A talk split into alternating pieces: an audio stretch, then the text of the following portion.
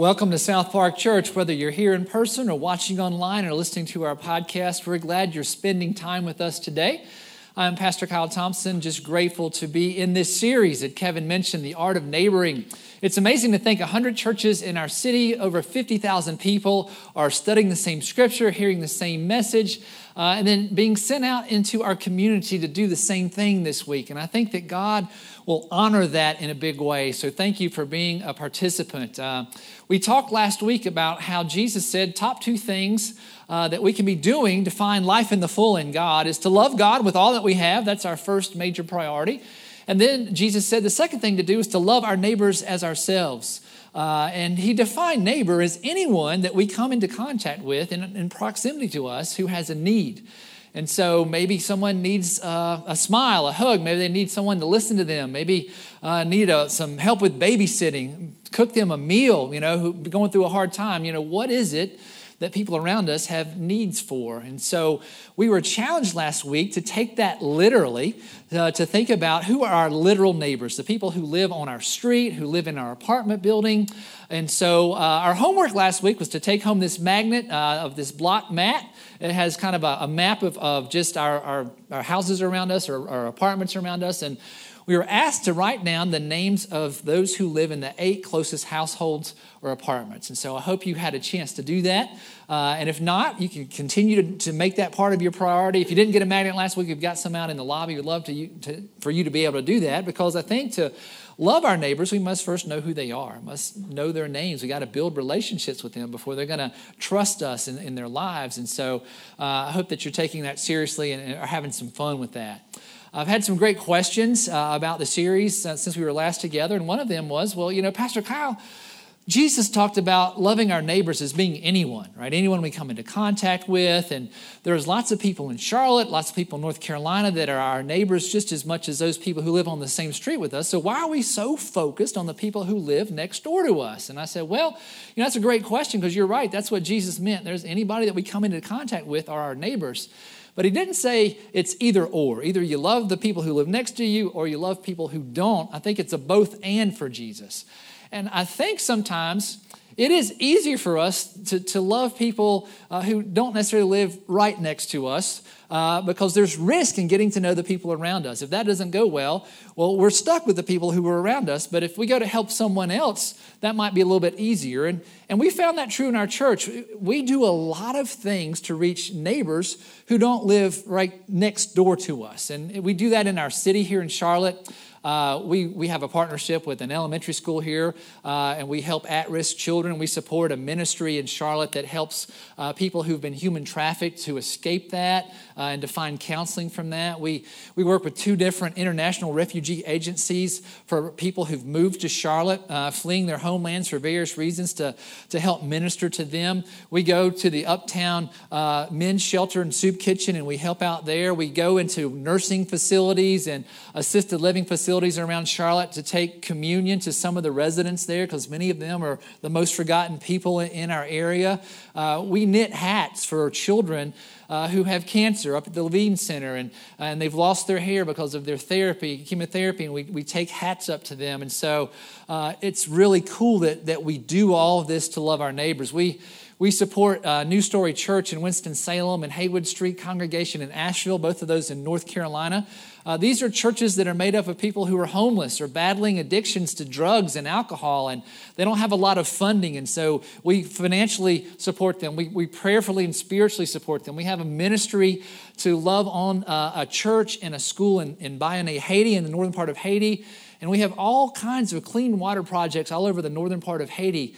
And so I'm so proud of South Park Church for truly loving our neighbors as ourselves in Charlotte and North Carolina and all the way around the world. And, and I, I, we're going to continue to do that. As Kevin said, we're going to, we're to pack 14,000 meals today to send all across the world. And, and so I think we do a great job at loving our neighbors who are not exactly right next door to us. I think for some of us, again, it's harder to, to care for the people who live around us because there's risk involved. And if that doesn't go well, then, then we can't move out of our, our home very easily, and we're going to have that tension there. And, and, and sometimes it's, it's harder to love the people in South Park around us than it is to go to the soup kitchen. And, and so we're really trying to say, hey, look, these are our neighbors. These are the people that, that are around us right now. And, and we need to take this great commandment from God literally. And so I appreciate your giving this, this series a chance and, and whatever neighborhood you find yourself in to really try to be open to what Jesus said. The second most important thing that we can do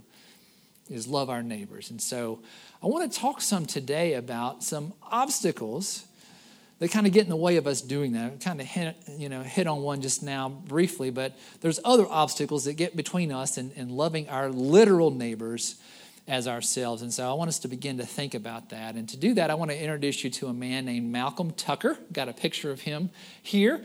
Uh, Malcolm Tucker was driving through the, the small town of Mayberry, North Carolina one time. And it was on a Sunday afternoon right after church, and his car broke down.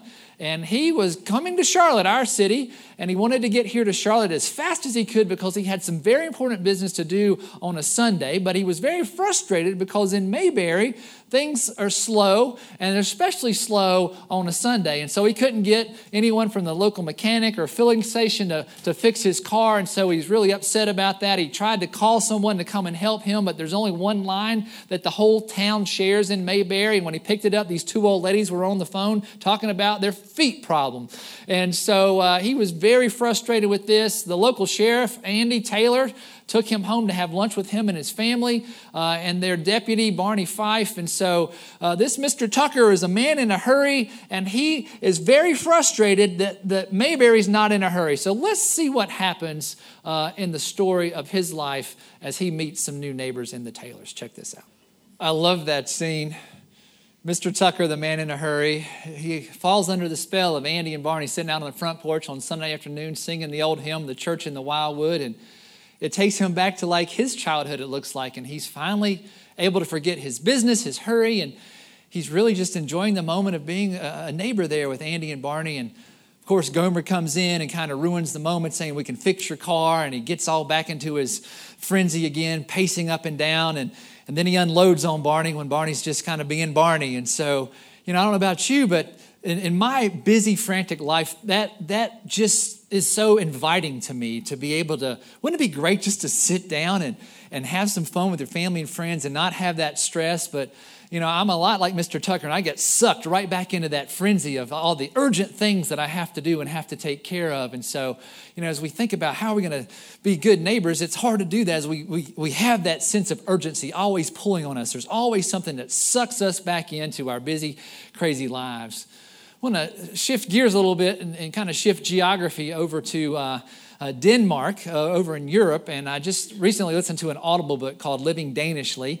And it's a story about a young married couple that were living in London, England. Um, and go Panthers. Hope they're doing well today. And thank you for being here and not home watching your television sets while they're playing. But uh, this young couple moved from London over to Denmark uh, because they got jobs there. Uh, and Denmark is voted as the happiest country to live in in the world. And so they wanted to go and see what that was all about to experience that for themselves. And they were kind of getting worn down by working 50, 60, 70 hours in the corporate world of London. Uh, and so the husband took a job. Uh, the wife was going to do some kind of uh, consulting and some freelance writing. And she really wanted to study this whole happy in Denmark kind of a thing. And, and the husband's job was he, he landed like the dream job of a lot of young uh, children, like my children. He, he got a job at Lego. So he's working designing Lego toys and all kinds of fun stuff like that. And he gets to put them together in his office. And uh, well, that's pretty good reason to move. And so uh, when he first started working the first couple of weeks, he really wanted to make a good impression upon his new employers. And so he's used to those long hours of corporate America or corporate London and England. And so uh, he would put in long hours. He would be there long after uh, anyone else had worked. His car would be the last one in the parking lot, and you know he's just you know talking to his wife. I'm really trying to make a you know good impression, trying to get you know as much work done as I can, learn as much about Lego as I can, and you know I just I want to make that that good first impression. And, and about the second week, you know, one of his colleagues came in and, you know, how, how are things going? He said, Oh, it's great. You know, we love Denmark. We're, we're getting settled and everything. And we appreciate this opportunity for me to work here at Lego. And, and, and, and, the, and the guy said, Well, you know, we're a little bit worried about you. He's like, why are you worried about me? He's like, well, you know, you're always working these long hours and your car's the, last one in the parking lot and, and you're here, you know, for hours after anyone else has, has left. And, and the guy said, Yeah, you know, just trying to, to get a, you know, make a good first impression, trying to work hard, you know, he's hoping for the pat on the back. And, and his colleague from, from Denmark said, Well, look, you've got to understand things here. Right? In Denmark, if you work over the allotted hours that you're supposed to work, then people think that you're not efficient in your job.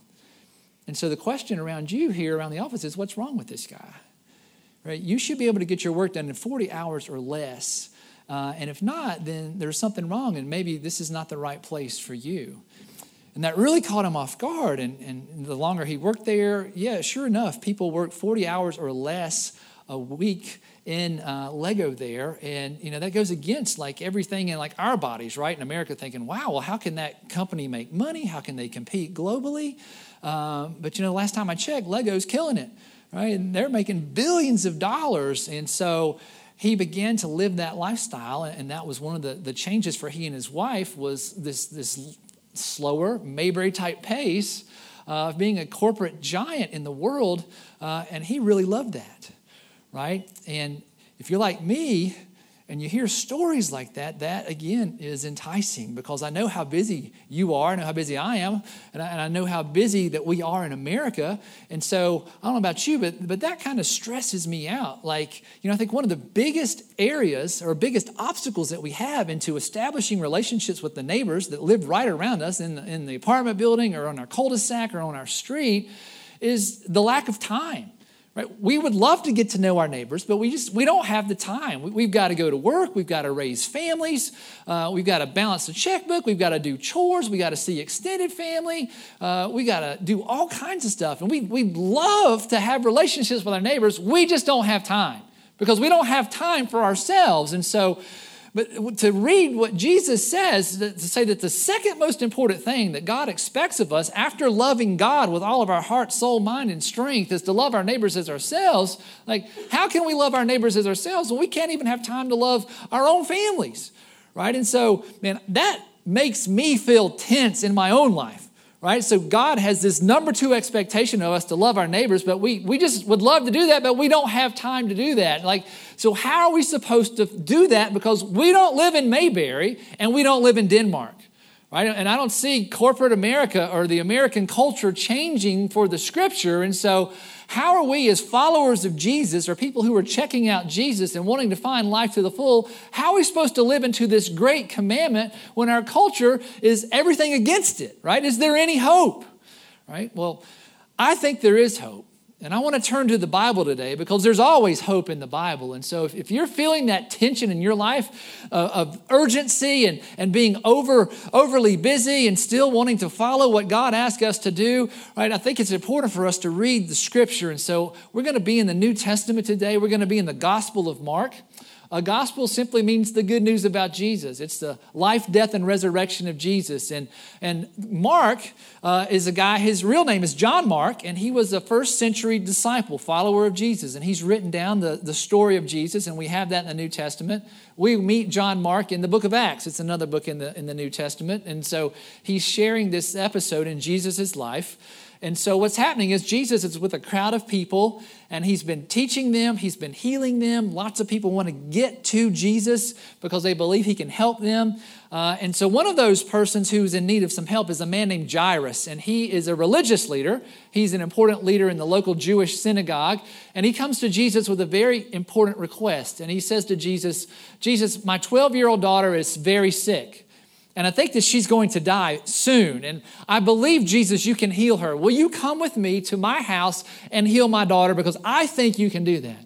And Jesus takes compassion upon Jairus. He's like, Absolutely, take me to your home. Uh, and so they set out through the crowd to do this. So, this is where we come into the story to see that as Jesus has this great intention to go do something, he's going to be interrupted and something's going to get in his way uh, and it's going to demand Jesus' time. So, let's see how Jesus reacts to being interrupted when he's there to do something very important. So, Mark chapter 5, verse 24. So, Jesus went with him, he went with Jairus, and a large crowd followed him and passed around him. And a woman was there who had been subject to bleeding for 12 years. She had suffered a great deal under the care of many doctors and had spent all the money that she had. So she's broke. She's been bleeding for 12 years. No one can figure it out. Yet instead of getting better, she grew worse. When she heard about Jesus, she came up behind him in the crowd and she touched his cloak. Because she thought, if I just touch his clothes, I will be healed. That's incredible faith, isn't it? I just I got to touch Jesus' clothes, I'll be healed. He's that powerful, right? Immediately, her bleeding stopped when she grabbed hold of Jesus' clothes, and she felt in her body that she was freed from her suffering. At once now, Jesus realized that power had gone out from him. That's pretty amazing, isn't it? Jesus can feel like the power of him going out. He turned around in the crowd and he asked, Who touched my clothes? Then his disciples said this You see these people crowding against you, right? How, yet, how can you ask who touched you? Jesus, we're the, we're, the, we're the mob here. How in the world can you even hope to know who touched you? But Jesus kept looking around to see who had done it. Then the woman, knowing what had happened to her, came and fell at his feet. And trembling with fear, told him the whole truth, right? She's bold and she's scared, right? Oh man, did I do something wrong? But I, I got to be honest with Jesus. And so she went and she told him. And he said to her, Daughter, your faith has healed you. Go in peace and be freed from your suffering. That's a beautiful story.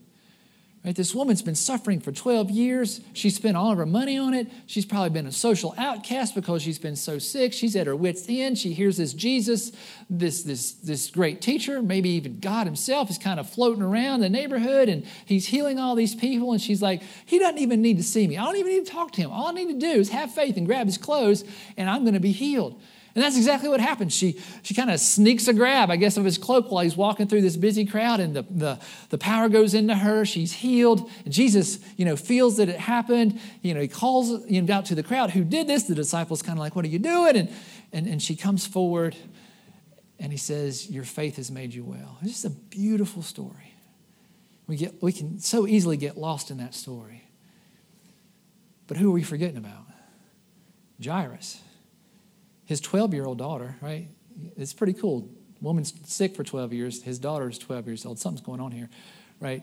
12 year old daughter is dying, uh, and Jesus has stopped because somebody grabbed him, uh, grabbed his cloak, right? He, he doesn't necessarily understand that the healing's taking place until the woman comes forward. And I'm sure he's like, okay, this is nice, Jesus, but we got to get going. We got to go. We got to go. We got to go. My, my daughter's dying. We got to get there.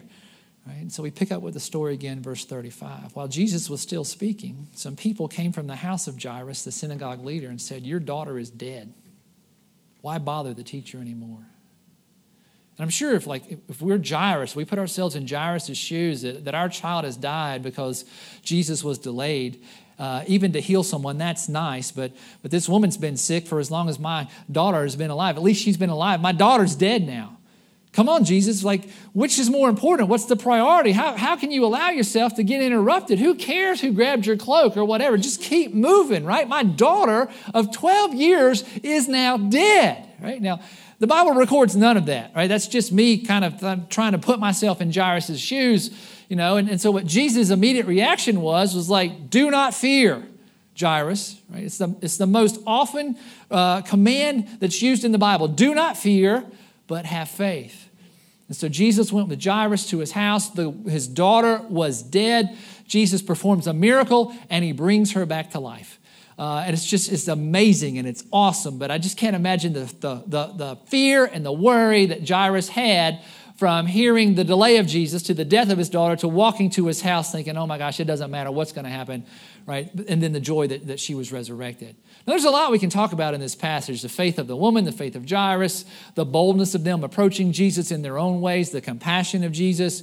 Uh, we can talk about Mark and the gospel. Uh, this is called a Markan sandwich. It, it, happens all throughout Mark. You start one story, uh, another story interrupts it, and then you have the first story resolved. So, like Jairus is like the, the, the bread, you know, the top and bottom piece of the bread, and the, the woman who was bleeding is kind of like the, the meat in the middle, right? It's this Markan sandwich, right? Go to lunch today, order a Markan sandwich, see what you get. Uh, but uh, it, Mark does it all the time. But he doesn't create this. It's not like his creation. He's just reporting what Jesus has done. And so I think within that, that Markan sandwich is something that's really powerful and important for us today. And, and what it says is, is that Jesus, the Son of God, God Himself, whose mission was to save the entire world, he has a lot on his shoulders. Like you and I think we're important in our jobs and we have stress and deadlines and, and people looking for us to do things, right? Jesus is there to save the world, and Jesus was not hurried. Jesus was not hurried. Jesus took time for people. Jesus took time for conversations. Jesus took time for himself to go away and to rest and to recharge, right? Jesus had time in his life for interruptions. He built time into his schedule to be interrupted because he knows that in interruptions are some of the best moments in life that we can be a part of. Right? So Jesus Son of God, God Himself, here to save the world, pretty important person, pretty busy guy, did not allow himself to be hurried, did not allow himself not to be interrupted, right? So Jesus was there for people. He made time in his schedule for people. He built time in his life to be interrupted, right? Do we do the same in our lives? Do we build time in our lives to be interrupted. Right? That, that, that, is, that is something that is very powerful that I think we really need to wrestle with. So what? So what does that mean for us? Right? That's good for Jesus and Jairus, right? What does it mean for me in my life? You know, what's the point? What's the big idea? Right? What are we supposed to take away from this scripture? Right? This is, this is what I think, right? The so what moment is. In order to take the great commandment seriously, to love God and to love our neighbors as ourselves, we must create space in our lives to build relationships with those who live near us. Right? If we're going to follow the great commandment, right? The second, the number two command of love our neighbor as ourselves, we must create space in our busy lives. We must create space in our busy lives to establish and create relationships with the people who live around us, right? And, and so, if, if the Son of God, who's here to save the world, can build time into his schedule, then I think that you and I can do the same thing. Uh, because we are his followers. We're created in his image. And, and if he's not too busy, then we don't need to be too busy to establish relationships with the people who live the closest to us, right? So, the application of that this week, what I'd like to ask you to do, if you haven't yet finished your block map magnet, I would invite you to do that. Fill those names in of, of the people who live nearest you, the eight houses or, or apartments the nearest to you, right? But the homework for this week, the application for this week that 50,000 people, we're asking 50,000 people across Charlotte to do, is to spend one hour in your front yard or to spend one hour in the common area uh, of the building that you live in. If you live in an apartment building, uh, if you live in a retirement community, is to spend one hour in the front yard, one hour in the common area, and see what happens. Right now, the intent is for us to begin to get to know our neighbors. Right, so we go into this prayed out. Right, prayed up. Say, God all right, I'm going in. I'm going to give you my hour. I want, I want you to do something. Help me to begin to notice somebody or to be noticed by somebody. Help me to, to meet someone, God, or to put a face to a name or, or to take a relationship to another level or God, just, just do something in my life to begin to, to reach out to my neighbors. So one hour in the front yard, one hour in the, in the common area, and let's ask God to, to see what happens. And again, 50,000 people doing that. Right now, in, in the week, we have about 268 hours. Okay, so we have 268 hours. All I'm asking you to do is to build one hour into your life so that you can be interrupted by your neighbors. Right? With, with the other, you know, how many, 267 hours in your life, y'all do what you need to do with that. Okay? Right? And actually, yeah. Is that right? Or is it 168? I can't even do math right now. One hour, we're asking you to do that. Right? All right. So, I think we can do that. Right? So 168 hours, one hour for God in our lives this week, and let's see what happens. Now, even having said that, some of us are probably squirming in our seats right now, and uh, include me. Right? This, this is hard for me. Right? It, it's, uh, this, this series is a challenge for me in multiple ways, and uh, I'll, I'll, share some of those with you right now. And I, I know what you experience. I know how busy, crazy our lives can be. And so I know what that's like. So, like in my life, like my work week is Sunday through Thursday, Right, so this is like this is like Monday for me. So Sunday through Thursday, I love what I do. Uh, you know, Pastor Lindsay and I are so appreciative for you guys appreciating us, but we we love what we do, and so we get to do God's work. We get to know all kinds of wonderful people in our church, outside our church, in the community, and so Sunday through Thursday, you know, we're working all day. Sometimes we have night meetings, and we love what we do. Then then we get home, uh, and you know, like in my life like what I do then is I want to spend time with my family. I want to see Laura. I want to spend time with my boys. They're 11 and 7. And so that looks like taking them to ball practice usually, uh, doing homework, having supper together. We, we try to have supper as a family together uh, because this is, this is the most precious time, right? They're, they're going to be gone. They grow up one day and they're going to be gone. And that's going to be great too. But, but this is a special time in our lives. So we want to, we want to take advantage of that, right? And so th- this is a special time. Then once you know we get through the bedtime routine and the kids are fighting trying to stay up later, right? We finally get them to bed. Then Laura and I spend time together. We have a loft in our house and we hang out in the loft and we catch up on the day and we watch some TV. We veg out that kind of stuff and we laugh and we just we relax together. And so uh, at some point, usually I fall asleep on the couch. Hopefully, it's not when Laura's talking to me about her day, because that doesn't go well when that happens. And uh, then we get up the next day and we start it all over, right? And I'm sure you're thinking in your own life you have similar routines. And so for me, Friday and Saturday are my days off. Friday's my Sabbath. It's kind of like Sunday for you. Uh, I take the boys to school in the morning. Uh, and then I have like Friday morning to kind of, you know, just chill out or whatever. But I end up probably doing chores or balancing the checkbook or something. Uh, I should be relaxing. Uh, then Laura and I try to go on a date on Friday for lunch. Uh, then we pick the boys up. We have some, some family time, go through our, our afternoon, evening routine. And then Saturday is like our, our family day. It's the only day that I don't have to go to work and the boys don't have to go to school. Uh, I do, at the Saturday night, I do look over my sermon. I do come and pray for our, our worship on Sunday, but overall, it's mostly you know, family day.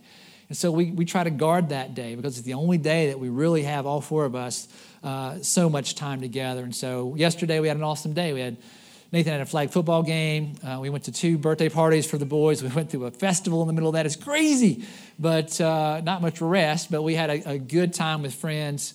Uh, and so that's our week.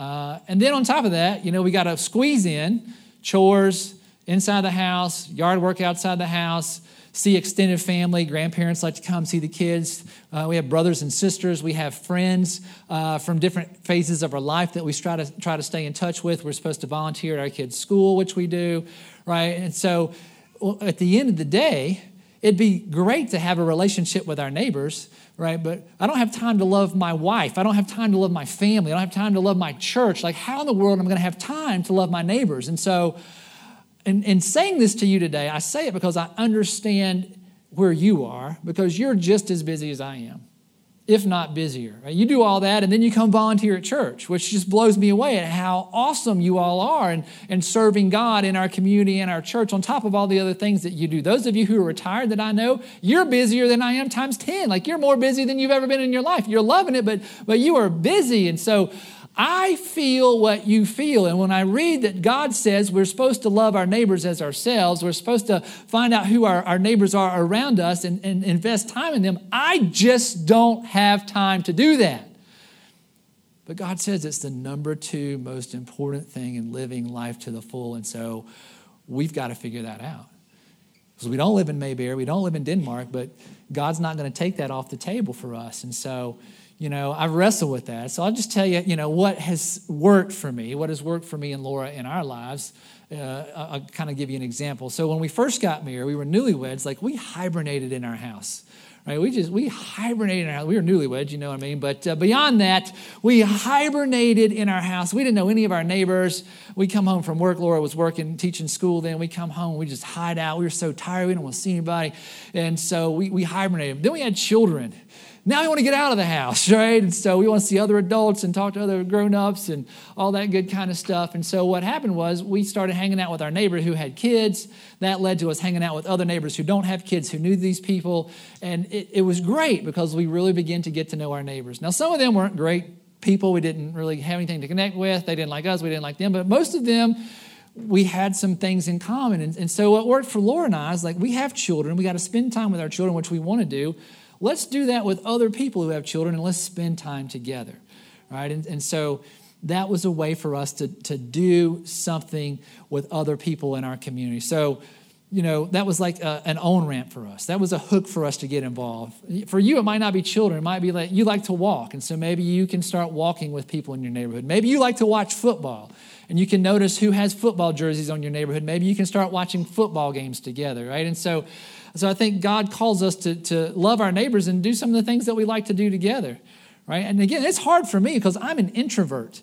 Like, I get my energy from being by myself. I have to recharge my batteries. Like, Jesus would go away and he'd pray by himself and he'd spend time alone.